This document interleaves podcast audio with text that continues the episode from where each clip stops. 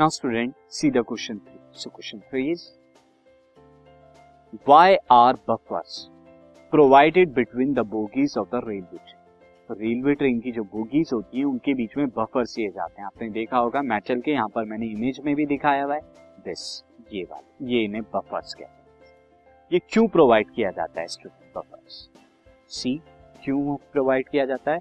The buffers in the bogies increases ये क्या करते हैं? इंक्रीज करते हैं time interval of jerk during the shunt जब ट्रेन मूव करती है तो शंटिंग होती है, यानी आगे पीछे की तरफ़ टू एंड फ्रो जो है मोशन होता है यहाँ पे ट्रेन का, जिस तरह से आपने फील किया होगा जब आप ट्रेन में ट्रेवल करते हैं तो उसकी वजह से शंटिंग होती है और शंटिंग क्या करती है? ये फोर्स लगाती है बोगीज के अब ये जो आपने देखे हैं दिस इज़ ये बफर्स तो ये बफर्स क्या काम करते हैं?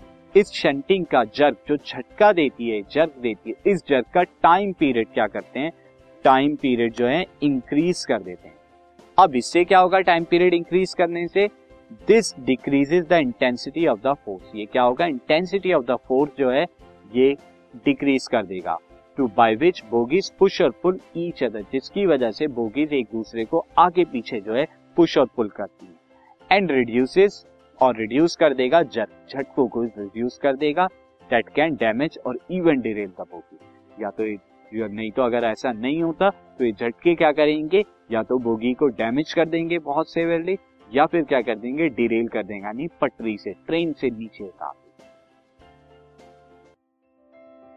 this podcast is brought you by Hubhopper शिक्षा अभियान अगर आपको ये पॉडकास्ट पसंद आया तो प्लीज़ लाइक शेयर और सब्सक्राइब करें और वीडियो क्लासेस के लिए शिक्षा अभियान के यूट्यूब चैनल पर जाएँ।